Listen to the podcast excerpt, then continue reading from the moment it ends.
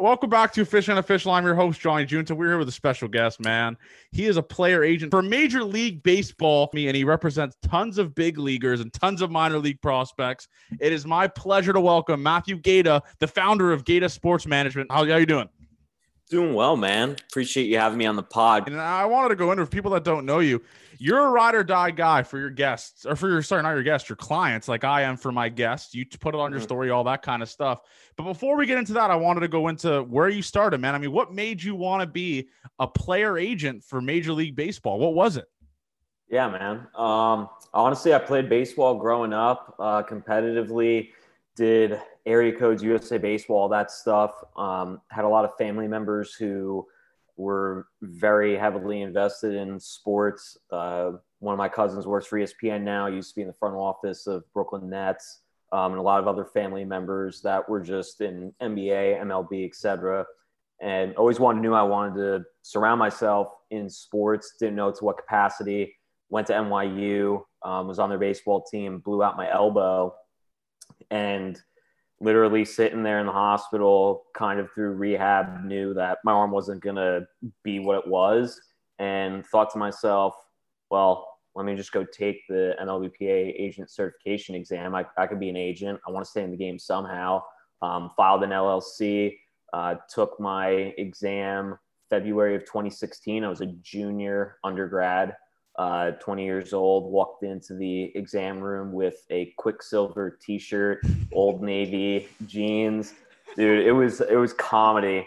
The first exposure anything to professional life up until this point. I'm a college athlete at NYU, taking classes. Made the jump to well, there's no age limit on the agent exam, so let me just go take it. Let me create my own agency, see where this takes me and I show up to the exam. There's about like 70 people in a boardroom at the Marriott on like 42nd Street. Everybody's to the nines in their Gucci, Versace suits, shoes, and all. I show up.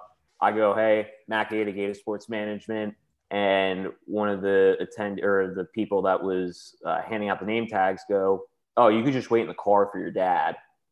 Thinking that I was No. like a kid, thinking I was a kid for one of the people taking the test show up looking like a middle schooler and i was like nope i'm here to take the test so yeah it's, it's been a crazy ride and ever since then started out in my dorm room and this is year this is full season five coming up Okay, and, and you mentioned the MLP, like the certification test. I want you to explain it to me like I'm five, like Michael Scott, the Office thing here. So, is that a test that you have to like legitimately study for for hours and hours and hours? Like, what goes on with that? I mean, personally, for me, no matter what it is, whether it's a Randy Dobnak contract extension or the paper that I have due, I put my 110% into it. So it's the test combined is it's 50 question multiple choice, if I remember correctly, and it contains the uh, MLB basic agreement, which is collective bargaining agreement, the joint drug prevention program, and the player agent guidelines that the MLBPA enforces on agents. Those three combined is probably roughly 2,000 plus pages of just Jesus. Christ. dense, dense content. And they have a study session before where they tell you sort of what to focus on, what to hone in on. But ultimately, you have to review all of it because you don't know what's going to be tested. So, to become a fully certified MLBPA agent, you have to first pass the background check. Then, once you pass the background check, you can then take the exam. Once you take the exam, you have to pass it. And then you have to uh, have an active player on the 40 man roster. So I passed the test in 2016, but didn't become officially licensed until uh, Nick Anderson became on the 40 man in the off season of 2018. Jesus Christ, man, that process sounds like a nightmare, especially a guy like me that went to JUCO and legitimately is like terrible with school, terrible with everything. How, I mean, so when you're studying for this kind of thing, right? I mean, you're obviously a smart guy and your whole family's smart talking about your brother. Obviously, your brother's a genius. Um, he's- Going he's into that, yeah. So, like, how, were you nervous? Like, you passed the first time. Is that regular? Like, I'm assuming you passed first time. Is that regular for people to do that, or is it like every, like they have to take it three, four times, like a bar or something like that? I mean, I saw there was one person who's sitting next to me who said it was his third time, but for the most part, I've heard that if you study and you know the general terminology of like options, reassignment, designate for assignment, and all that sort of stuff, then you should be fine. So, I mean, I passed on the first time. I don't know what the consensus is on sort of what everybody else did. But yeah, and I'll, I'll, just say this to you, and just this is based off of experience here. You might be the most intelligent guy I've ever had on this show, but we, I mean, we I, we've had big league. I, just listening to you talk, I feel like an absolute moron. Just even even a part of this conversation. But going into that though, I mean, becoming a player agent. What what's like? What would you say is like the hardest part? Would it be like finding clients to like trust you and all that kind of stuff? I mean Probably the toughest part was just getting your name out there. Once I first started at 20 years old, I signed my first client at 21 because my birthday is March 28th. Um, guy by the name of Brett Doe, the Minnesota Twins. He lasted two weeks and then got released spring training. Ultimately led me to my first big leaguer, Nick Anderson, because yeah. they played together. So that's a cool little story. But I'd say the hardest part was ultimately just getting your name out there and then and then sort of gaining traction from there, building a name for yourself. But um, I think from a trust standpoint and loyalty standpoint, that comes with once you get to know who I am. Um, and then word of mouth catches on, and the guys sort of see the work that I do for them, and the results translate with the other guys. But it's it's definitely that initial that first year of being an agent where it's a cutthroat industry to begin with. And at 21 years old going in working out of your dorm room that that was the toughest part was getting your name out there. Is there like an agent agent rivalry? Like do you see rivalries within the in- industry? Like for instance like boris with let's just say caa like do you do you see like there these little uh agencies kind of have a little bit of a rivalry where they hate each other? Are you that deep into the world where it's like listen this agent hates this one because he stole his client all that kind of stuff? It might be a dumb question but i'm just dialed in on this. I mean, it might be. I stay far out of it. I mean, I I just try to do my thing and focus on my guys. So that that could very well be a thing, but I try not to make any enemies and just do my job. Have you had a client stolen? Have you had a client stolen from you? Um, not that I can think of. I've had players who have left other agencies and then in the interim come to me, but yeah, because uh, the reason why I was mentioning that is because your name, I mean, you're starting to get out there, man. I mean, and we're talking about guys. I mean, I'm pretty good friends with Drew Lugbauer, who just became part of your agency. That's my yeah. boy. Shout out Lugs. And I called him and I reached out to him. I was like, listen, man, I was like, how did you find out about Gaeta here? Like, obviously, I, I know you, I know you pretty well, but it's like he just he just heard about you through like the grapevine, man, like through guys and the fact that like he's a New York guy, all that kind of stuff. So is it kind of do you sometimes step back and you're like, man, there's guys that are reaching out to me to represent them? Like, it, how crazy is that?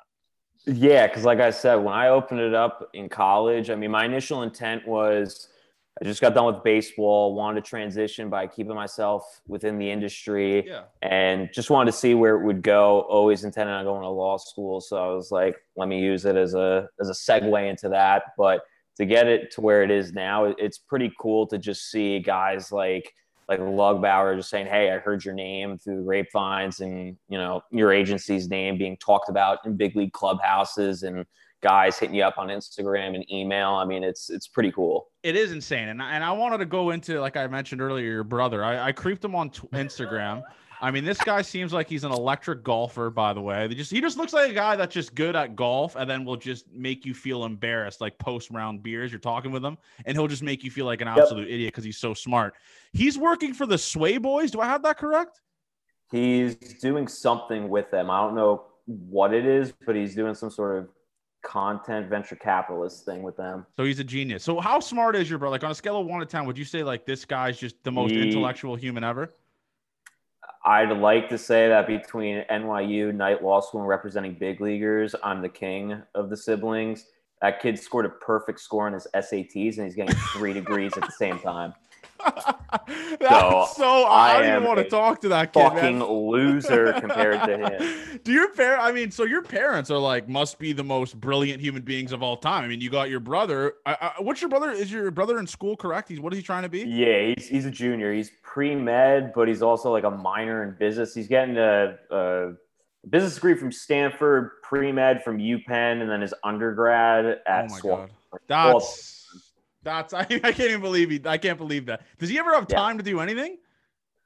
I mean, he went out to dinner with me two nights ago, so he, Okay. he gets out. So he's living the he's living the dream, but that that's just crazy to me, man. I mean, so are, di is that something your parents kind of pushed to you guys? Is like for you to get into like law school and all that kind of stuff, or was that something you just kind of wanted to do when you were like young?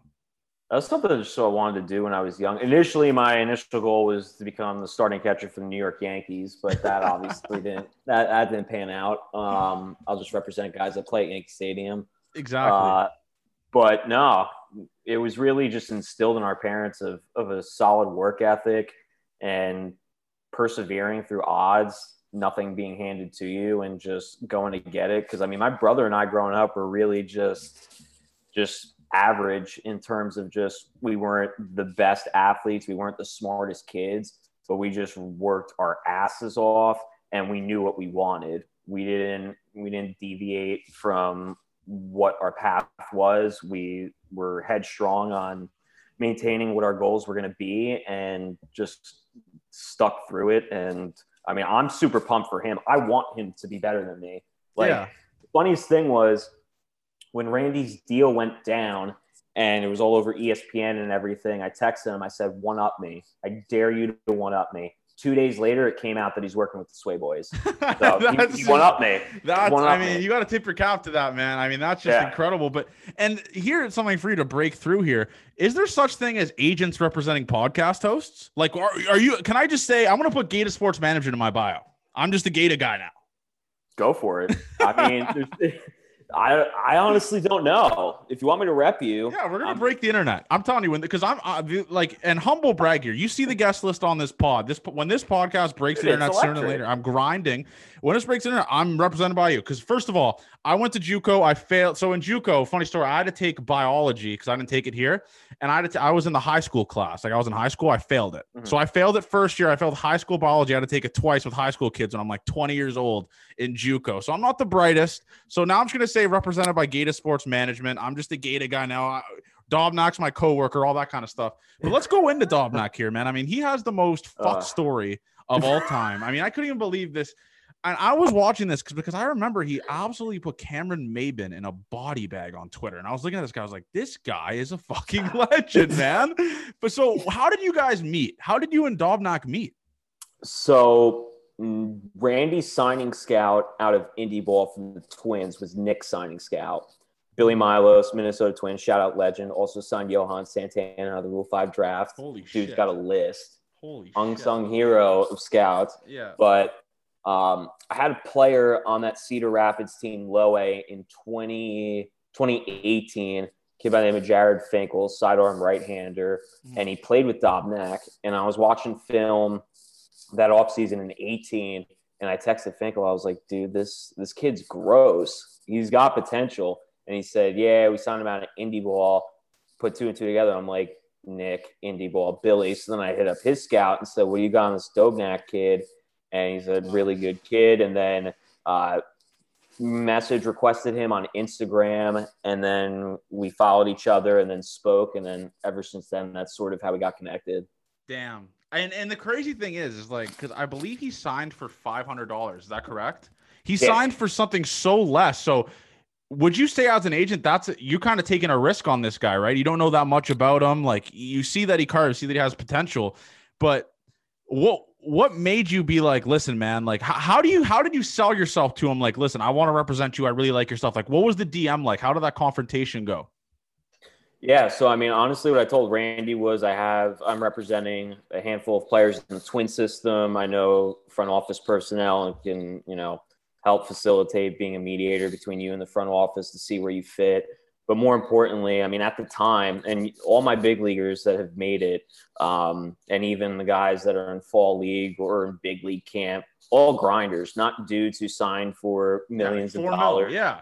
Like I have I have some guys who are like quote unquote bonus draft guys, international guys, but I mean for a good majority portion, they're like Randy, where they came from literally nothing and they grinded to get where they are. And that was my sell to them was I didn't start out with a lot. I started out my dorm room before relocating to the trade center, and I just love going to bat for guys who A, have the potential, B, have a good heart. Because I mean, off the field, Randy is just captain role model of being a professional athlete with what he does with St. Jude's, with him and his wife. Yeah. Um, and ultimately, that's that's what I told him was I know what you're going through because I'm also grinding through it in this agency industry and sort of how I sell it to him and to the guys is we grind through the minor leagues together. I'm going to be with you step by step you're not going to be an afterthought. And even once you get there, and if you get DFA'd or in limbo, or in this case, he signs a big extension, like I'm still talking to Randy every day, just like I do with any of my other guys. So yeah, no, it's just like you, and I feel like that gets lost in the shuffle a lot, right? With like those big agencies, like you really, you rarely hear from your agent when you're with like a massive, massive agency such as I, I'm, I'm not, I'm just gonna make an assumption, CAA or stuff like that, where they're representing guys like Tiger Woods, like all these guys, right? So the thing that makes it personable with you is uh, you're representing blue collar dudes. And speaking about blue collar dudes, there's one guy, Matt Peacock, who's in the show right now playing for the Diamondbacks. What the what, the, what the fuck was this guy doing before he played in the show? I saw a picture of him. It looked like he was in the mo- in, on the movie set of Rudy. Like he was with Ben Sharkle. I, I don't even know, dude. I'm I'm so in fa- I'm so amazed by this dude, and now he's pitching in the show. It's bananas. I mean, same same sort of deal with him. I read an article.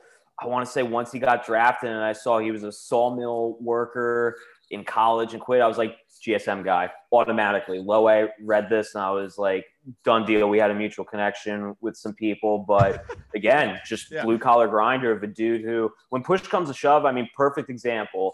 I want to say two weeks ago, Peacock gave up seven earned without finishing an inning that any other player mentally destroyed, confidence out the window. Dude comes back to make his first start, gets a day's worth of notice, puts that behind him, throws five innings, gives up only two, two earned. Yeah, I was watching that. Yeah. And keeps his team in it. And then before he threw like two scoreless innings in relief. Like that's a dude who honestly has been through adversity and quits baseball in college and literally signed for $5,000 and had to work his way up from being a fifth year senior sign to being in the show. Guys like that are tough as nails. Mentally, nothing, nothing could break them. Those are the but, dudes I yeah. love to represent. And you gotta, I mean, you gotta at least put it like somewhere in your bio or something like that. You're a blue collared agent guy. You're a brick by brick. Like you are brick by brick. You put on the steel toe boots, go on the mound and throw 98 because that's like that's the kind of guy that you represent. You represent yeah. the common man. And the thing that I like about your agency is like you're not scared to like show off your guys, man, because you, like I said, you pump your guest tire. I mean, you pump your guys tires a lot, just like I do with my guests and all that kind of stuff. And it goes to show, man, you, you guys, you're like the people you represent have that comfortability where they're like, listen, man, this guy's gonna go to bat for me. He's not gonna fuck me over. Like he's gonna do stuff for me. Has someone, has a player ever reached out to you and been like, man, listen, like I just wanted to re- I just wanted to let you know like I I talked to other guys that are, that are with agencies and stuff like this and no one is goes to bat for their players like you do. Like how, how have they told you that? Yeah, I had that conversation like twice today because there were a few guys there were two guys that I represent who their teammates I guess are looking for agents and they were like, "Yeah, so and so might reach out to you." I told them that, you know, nobody's else's agent really talks to them and you talk to them every day. And I was, I told them that you talk to us every day, and they're like, "Wait, what?" That's fucking incredible. It is because, and the thing is, is is when you have the obviously there's pros and cons to being a part of a big agency, but I feel like most guys want that sense of comfortability where their agent is like going to bat for them. You know what I mean? It's just like some agents will like literally they don't care if you get called up, called down. They're not going to really pump your tires, none of that stuff. But I noticed on your Insta when someone does something well or someone gets called up, you're the fucking first guy on a private jet to their fucking stadium. Like especially with Peacock, right? Oh yeah, first first start, he got notified at like one in the morning Eastern time, and I texted his mom, his wife, and his, his, stepdad, and I was like, "You guys flying out there?" Like, yeah. I was like, "Hell yeah!" I dropped 550 bucks on a one-way ticket to Arizona to go watch him shove against the Marlins. I mean, yeah, that's that's what it's about, and that's what I told him from day one. Even guys that honestly are in low A, rookie ball, and extended. I mean, I'll still post about them just as regularly as I do with Peacock yeah. because that's just that's just sticking true to the initial mission, which is I view you as a big leaguer no matter what level you're at, but no matter where you're at, at what level, I'm still going to hype you up just as much as the dude to the right or left of you. Yeah, no, for sure. And then I wanted to go into your agency for a second. I mean, who's one guy that you think is getting the least amount of recognition from his organization or just by scouts, but is an absolute fucking dog? Like one guy you could see being like a, a potential superstar in Major League Baseball. I know you have a lot, but who's one really, really guy where it's like, this guy's a fucking freak? Vinny Nittoli. Vinny Nittoli. Seattle Mariners, AAA.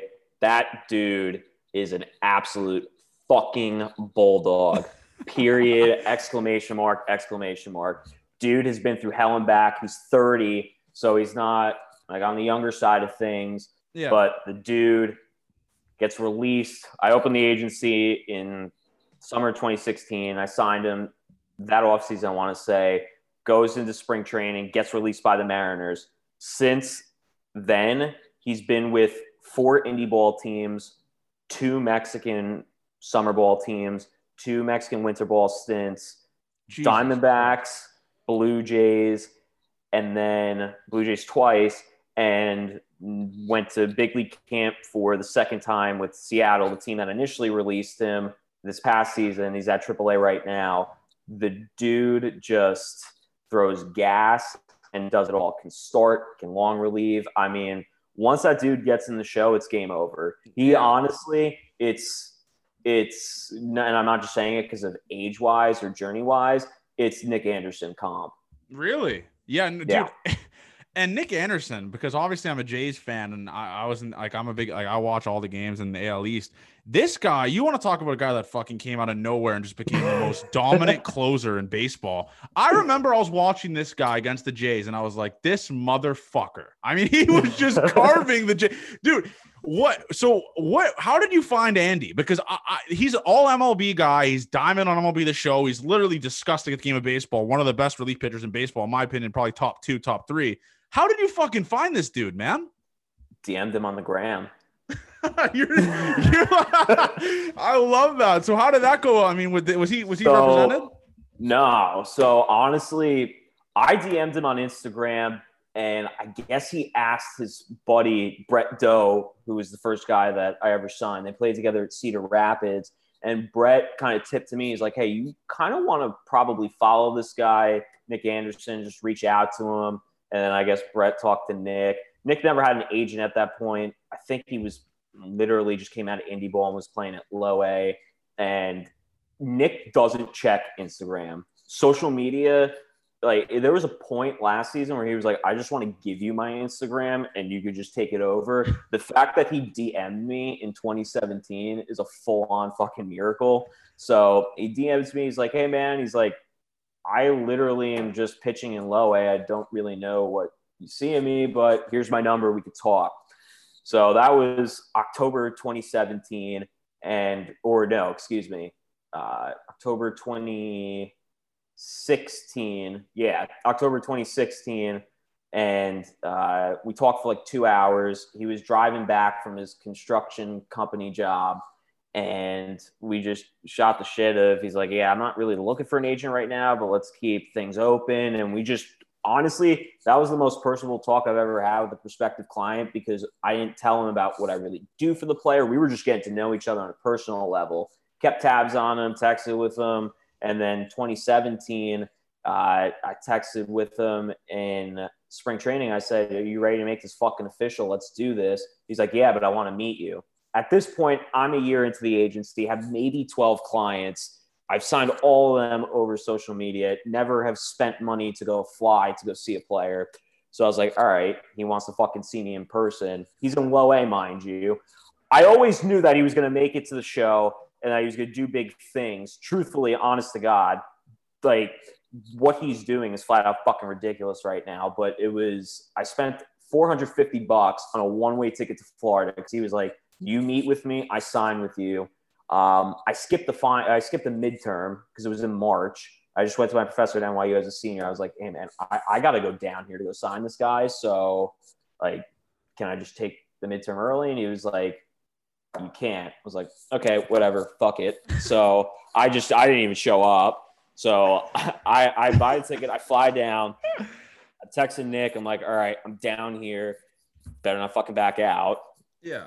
So I show up to the hotel and he's like, I'll come downstairs. He's like, I'll I'll come get you. Dude walks out of the uh of the sliding doors. It's like I fucking look up and it's Zeus. Dude's like fucking six five, menacing figure. Here's me at like 5 a.m. I'm like, holy fucking shit.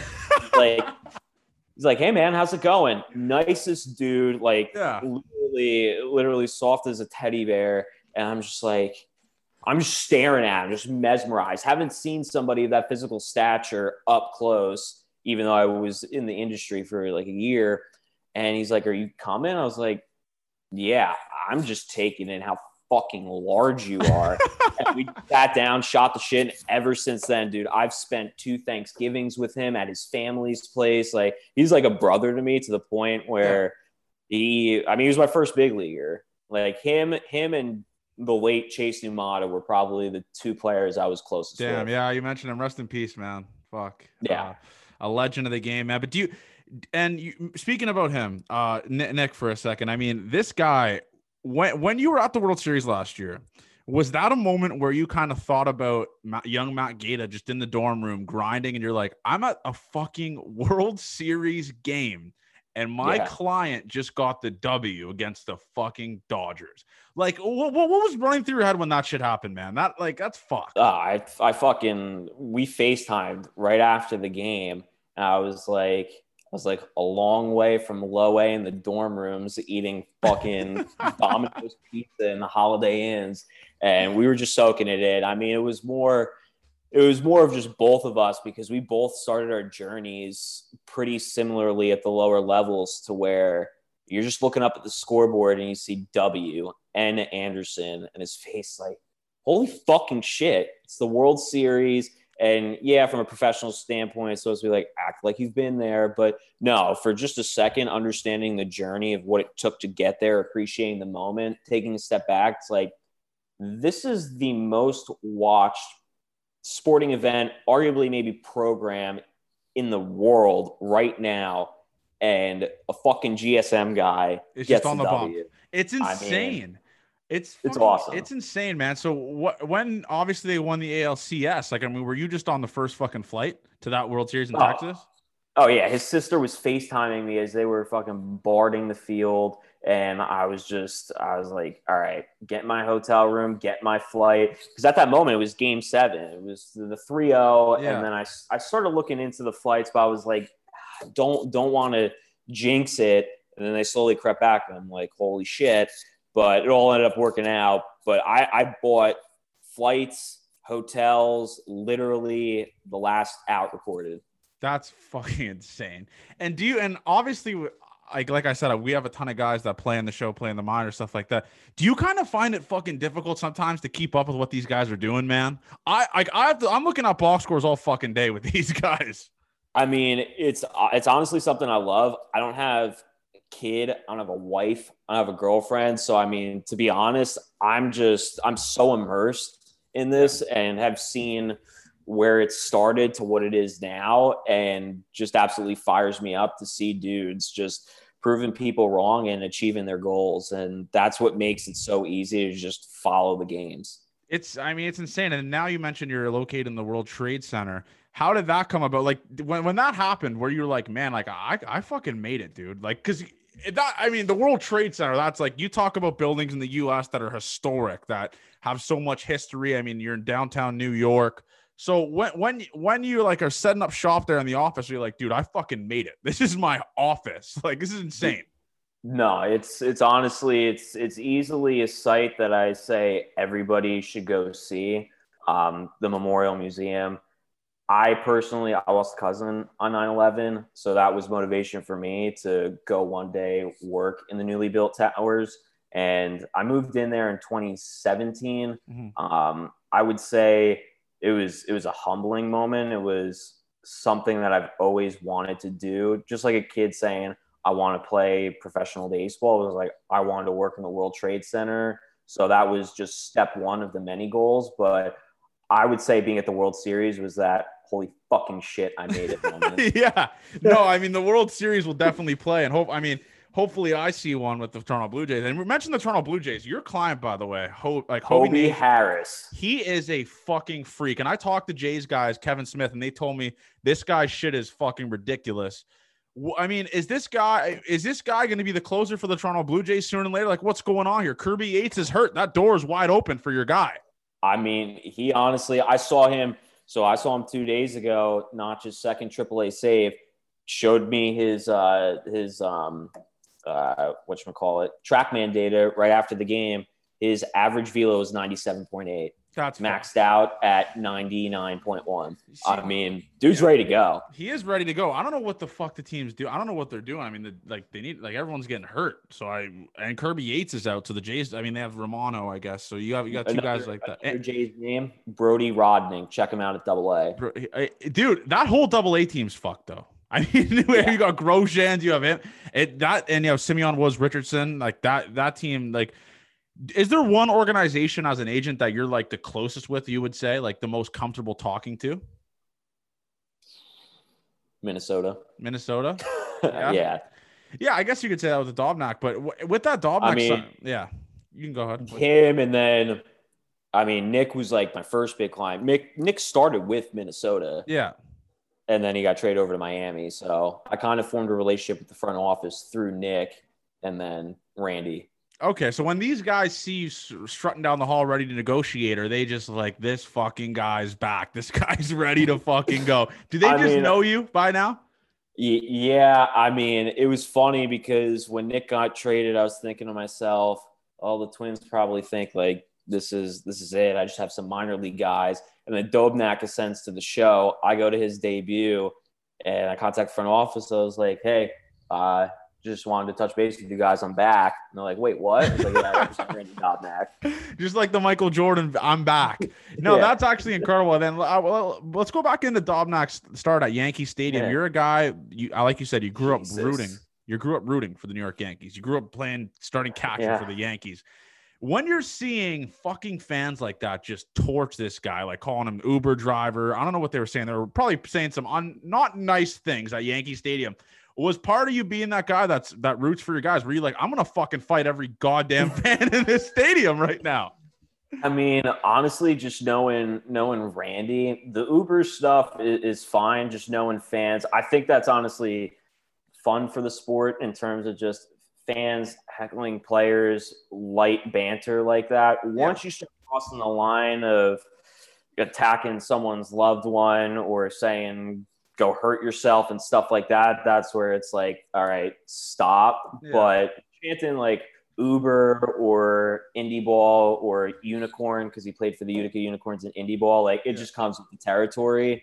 So I mean, yeah, at the time it, you're protected. It's like, all right, everyone, shut the fuck up. But I mean, That- it- being a fan, being from New York, it's like okay, it's acceptable banter. So you get it. You were one of those kids that were. I mean, Yankees Yeah. fans are flipping kids off when they're four. And Musgrove, Musgrove told a story. I think it was Musgrove. He told a story of. Uh, I don't know if it was like on pot or whatever, but he was like st- war- warming up in the bullpen, and like people were legit spitting on him, like throwing beer yeah, at him. No, that's that's a no go. Yeah, that's a like, no go. I don't that- think that that didn't happen with Randy. There's just the Ubers of the Ubers, Yeah. but which he just inked a deal with Lyft. So Yeah, credit to him. Credit to him for that. But no, with, with the Randy story, man, I mean, that has to get put into a movie. No, like that's the most fuck story ever. I mean, I mean to go from signing for 500 bucks to, I mean, signing for 9.25 guaranteed with the potential of 52 point something in escalators. Like the dude is the American story.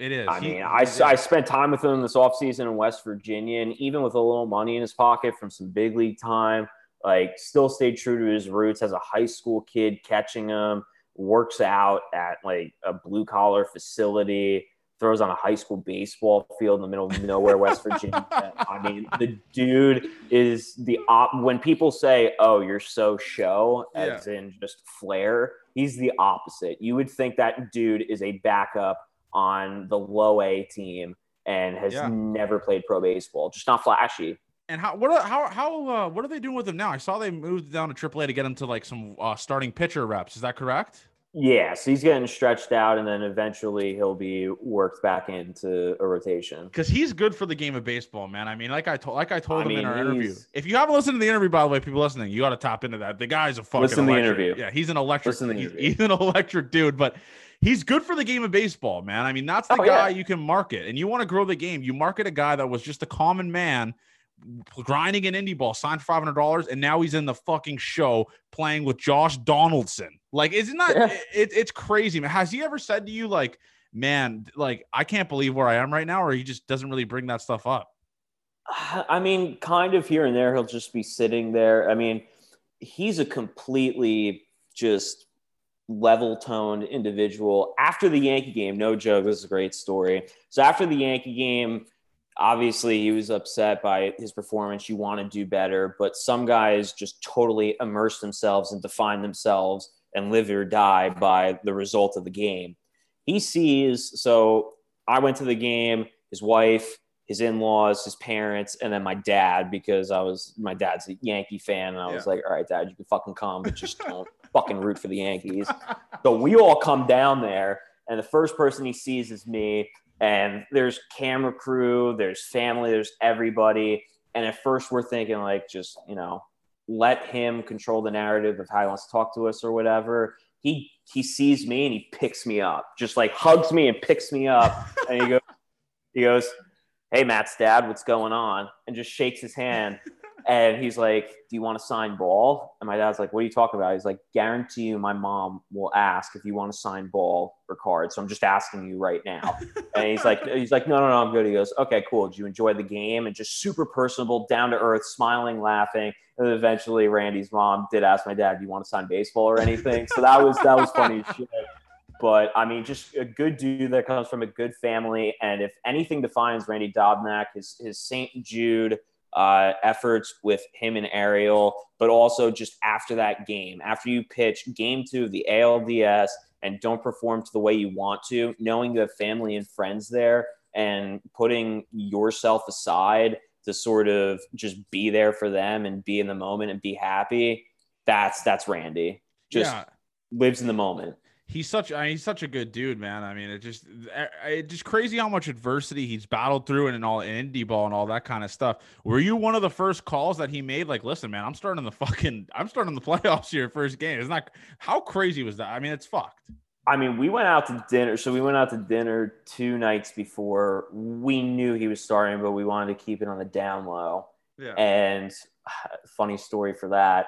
Uh, we went to uh, Del Frisco Steakhouse in New York, and we were trying to get a last minute seat. And I said, "Oh, it's my friend's birthday," and he was like, and the waiter said, "Okay." So then we faked that it was Randy's birthday, and the waiter goes, "So what are you guys in town for?" And I said, "Oh, my friend's, you know, playing a baseball game at Yankee Stadium." He goes, "Oh, cool." He said uh, they have in high school or college warm up games before. the I would have I would have knocked him out if he said that. I was like, I was like, yeah, something like that. Because at that time, Randy only pitched like 28.1 innings in the show. Yeah. I think Randy was in the bathroom at the time, and we were. I was just talking with the waiter. Yeah. He was like, oh, he's like, he was like, good luck to your friend. He's like, do you guys get to stay at the game after and watch the playoff game? I was like, yeah, bud, I'll get to stay and watch the game after. and when he fired off that tweet to Cameron Maybin that broke the internet that I he was trending in Canada. I mean, Randy was trending in Canada when that happened. W- Did you text him and you're like, you're a fucking savage? didn't my phone was fucking blown up because I went to game three of the ALCS or no, was it ALCS or ALDS between Rays and Astros? ALDS Yeah, yeah, DS. DS. Yeah, DS. in, in 19. So I went to game three and I was on a flight coming back from Tampa. I landed in Newark. I had 150 text messages, 80 DMs. Like, bro, your client just dropped the most savage tweet on Twitter. I text Randy. I'm like, what the fuck is going on? He had absolutely no clue about Maybin's prior. Yeah, none no, of he, he that. said that just in the like, interview. He had no idea. like li- literally had no fucking idea. It's just comedy that it just plays time with Randy to post that, and I didn't even know that with Maybin either. So once I read the context of it, I'm like, oh, holy shit, the It's internet incredible. had a field day with this. You want to talk about, I mean, just get being at the right place at the right time. Like that's one of the greatest Twitter chirps in Major League history. Like I will legitimately take that over the Acuna or no, the Tatis holding Trevor Bauer, all that kind of stuff. And actually, I want to go into this for a second. Speaking about Trevor Bauer, do you kind of what are your thoughts on like doing like uh, your players doing kind of like that behind the scenes kind of vlog kind of thing that Rachel Luba uh, Luba Sports is doing with her clients? Yeah, I mean, honestly, more content, more behind the scenes access for fans, better for the game. I think it just depends on the player. If the player wants to be, some guys are just so overtly focused on maintaining composure before a game that they don't even want to deal with their family members, versus some guys are super outgoing and want to do that. If you have the platform for it and you're making positive growth and positive change, I'm all for it. I just think it comes really down to the player on the player's status on if they've been in the big leagues for a while or if not, if they feel comfortable doing it. Um, it could be a dude who's literally one day up in the show and he feels more than comfortable doing it and wants to give fans access and it's like great for him. Or it could be a guy who doesn't want to step on anybody's toes because he just got here and not supposed to be here, wants to do it but doesn't. I think it just depends on the player, Yeah, but that's I'm for it. Yeah, no, it's true. I mean, I, I think it's a good thing. I just, it's crazy how Trevor Bauer has the ability to kind of like carve on the mound and then like vlog like right after. I, I couldn't even imagine being a pro baseball player and just trying to put two and two together with all that kind of stuff. But I want to uh, let's go back into Peacock for a second because Peacock, like I said, he was working at a fucking sawmill. Now he's carving for the Arizona Diamondbacks. I mean, is this guy like? Would you say now he's he's realized he's in the show? Like, is he one of those guys where he's like a humbling dude, or is he like, man, I'm in the fucking show right now. I'm a dog. Like, what kind of guy is he like? super super humble we were talking about it after his last start he said he said you know the saying is true that the more reps you get the less sort of mesmerized you get by the names that are coming up he faces tatis who he struck out he faces machado like i think he's pitched well over 15 16 innings by this point Yeah. initially whenever you get up to the show and you see guys names like judge or mcneil or lindor it's like holy shit. But now that he's sort of gotten his feet wet and he has 10 plus games, the more reps, it's like, okay, I, I I'm here. You always have the confidence that you believe you belong there, but it's one of those things where it just takes an insane amount of reps to just realize, okay, like I'm here and this is what I'm meant to do. And I'm just as good as the dude to the right or left of me. Do you think that he, when he got the call up and all that kind of stuff, and he was in his first appearance and all that, do you think he was like not mesmerized, but do you think he was kind of like just looking around, just not shocked, but yeah, I guess you could say shocked. Like I believe it was like is in Colorado, correct? In extra innings, I was first. Yeah, it was, it was at eleven forty five, and it was like fucking twenty five degrees. Yeah, I remember that. Fans. He made history, Um, right? Oh yeah, he got he was the first pitcher since nineteen forty five to record a win, hit, and pitch or debut in extra innings. That's incredible. some dude on like the Washington Senators. yeah, I mean, it, I, like it was the most like fucking GSM story. Dude just comes in, bristling cold, like fucking 25 degrees. I'm I'm on my like fifth hot chocolate. His stepdad steps away from everybody because he needs to focus on the game without everybody chanting. His mom and his wife and the in-laws are freaking out. I mean, it was just dude was nails. Come in with the extra runner on second base to not give up an earned run. In the first inning, he didn't even give up a run. It was tied, bottom of the 10th, I want to say, and they didn't score any in the top. And I see him coming out of the bullpen. I'm saying to myself, great. His debut is an extra innings with a runner starting on second, and they didn't score. So he's about to throw up an L, Yeah. thinking like the odds of it Yeah. and dude gets out of it, gets out of the second inning, gets a single, scores from first to fucking home, and I'm just like running, and I'm just like this this dude just did it all. yeah, it's Just- insane. I didn't I didn't I didn't think there could have been because Nick debuted on my birthday. Uh, Rico Garcia, another one of my big leaguers, debuted in Colorado. Um, Randy debuted in Minnesota and had a historic moment. Aaron Whitefield, a Twins guy, that I have debuted as pinch runner. So I mean, I was just thinking to myself, there's no way Peacock could eclipse any of the previous. Dude just fucking just made history. I'm like, it's right, insane. Well. And he looks like, and I want to mention this. You may bring it up to. He looks like a guy that'd be like a contestant on The Bachelor like the Bachelorette. you know what I'm saying? His hair, he's kind of yoked. I mean, I'll say he's a man rocket, good looking dude. He just looks like a, a Bachelor contestant that you could see on the bottom, like where it shows the name professional baseball player. like just Matt, I mean, Matt, 20, whatever, professional baseball player. like that's what it looks like to me. He's a, he just he has it all, man. Some people just have it all. Got to get him on the show. He Gotta looks like he's a fucking electric thing. He's electric factory, and I believe he gave you his debut jersey. Is that correct, or one of the one of his jerseys? No. So what I do with the guys when they debut, I just end up buying their jerseys, oh, okay. and then they write they write like a note on it.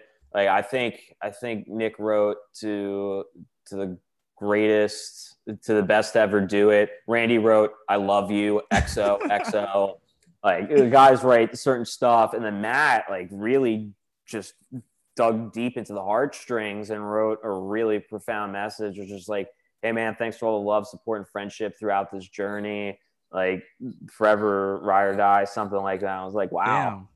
It's it's those moments like I posted on my Instagram. You take a step back and it gets you a little teary eyed because it's like this was this was my purpose to give the common baseball player a voice, to give them a platform of hey, he's just as good as the 18 year old that you spent 2.5 million dollars on. Give him a shot. Yeah, that's true. And a couple other things I want you to describe to me because, like I said, explain it to me like I'm five Explain arbitration to me. I have an understanding. I talked about it with Steven Brault, and Steven Brault said it's pretty much you in a room with the guy your agent is, and the major league team just fucking roasts you. It's like an all out roast session on why they should pay you less than what you want. Is that what it is? I mean, essentially, that's it. A player has to accrue three years of service time, or if they're Super Two uh, eligible, meaning they've accrued two full years in the show um, plus whatever the benchmark is. It's usually between like 120 to 30 some odd days.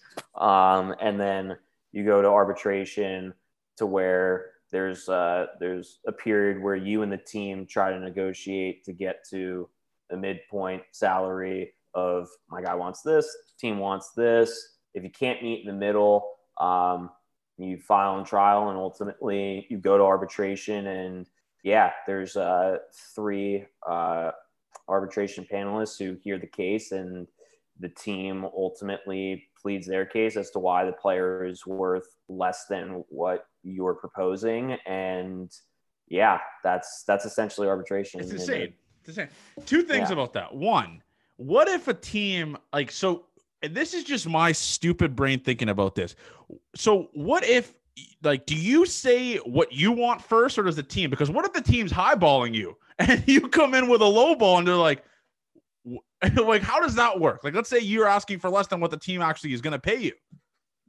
Yeah i mean you always like to hear what the team has to offer first. I mean that's that's how it went uh, with randy's extension too was the team makes an offer and then you sit with it you obviously counter and you try to meet in the middle. Now, Randy's was a different situation than our because his was a full on contract extension where we worked on incentives and years and options and all that, way more complex than arbitration. But more or less, it's just the two parties file a number and then it's either, okay, guy, do you want to stick with this? And let's go to ARB because, I mean, ARB, they factor in your past I mean, Damn. you passed off the field. Um, they factor your platform year, which is ultimately considered the year that you're eligible for arbitration. So the two previous playing seasons or whatever beforehand count, but not as much as the season previous to leading up to your arbitration. So there's a lot of factors of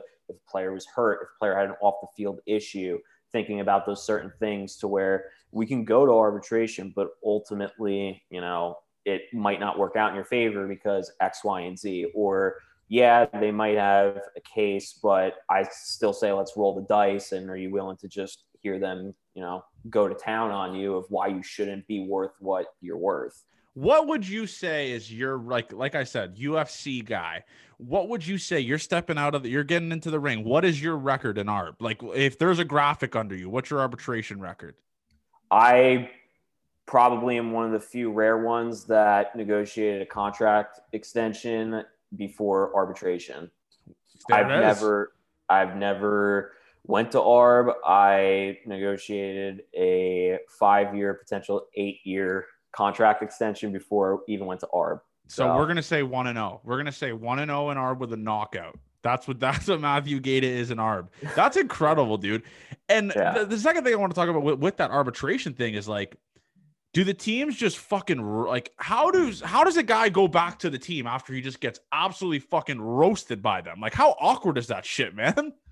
I mean, I've heard stories, I've, I've heard interviews. Like, unfortunately, what it just comes down to is it's part of the business, and that's where that's where I think I personally relate with my guys, where I don't view them as dollars and cents from a business standpoint with the team, and as an employee, as a player, you kind of understand like this is coming from ownership. They want to spend as less less money as possible to try and get the most out of the player, but when it comes to relating with my guys, I really view them as people first, players second.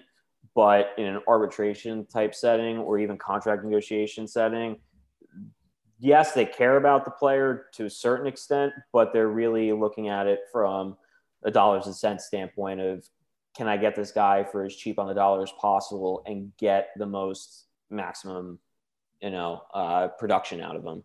Yeah. No, I mean, Jesus Christ, I couldn't even just imagine. I obviously I would I would be so pissed at the team. I wouldn't even side. I'd be like, all right, fuck you then. But that's just crazy to me. But and you live so you live in New York, which is like seven hours away from me. I say when the border opens up, I'll drive down. We'll catch a Mets game or whatever. Hopefully Hager's still up there, just grinding with the Mets. Um, I want to write the fucking MLB MLBPA mock test. I want to see what Johnny Junta's doing. How long are the fucking questions? How, I mean, are the questions like fucking script? Like, what's going on here? How long are they? It's been it's been a few years. I mean, Is it like easy multiple choice? Like, is it like is it like a, a paragraph question with like four multiple choice answers?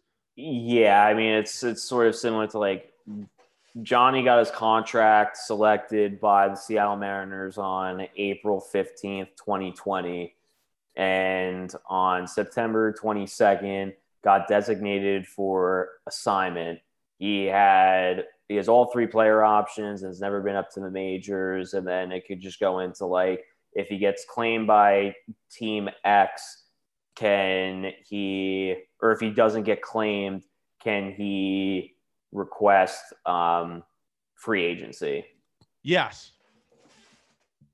i mean i i didn't even i didn't say if he had any minor because like so then in that situation perfect example if he doesn't have seven years of minor league time which is that's your contract is seven years from the minors he would have to accept the outright assignment Damn. So okay. if it was like if it was like if that was his sixth year of minor league baseball and that happened, cleared waivers, they didn't trade him, they outrighted him, he still has one more year and he can't elect free agency.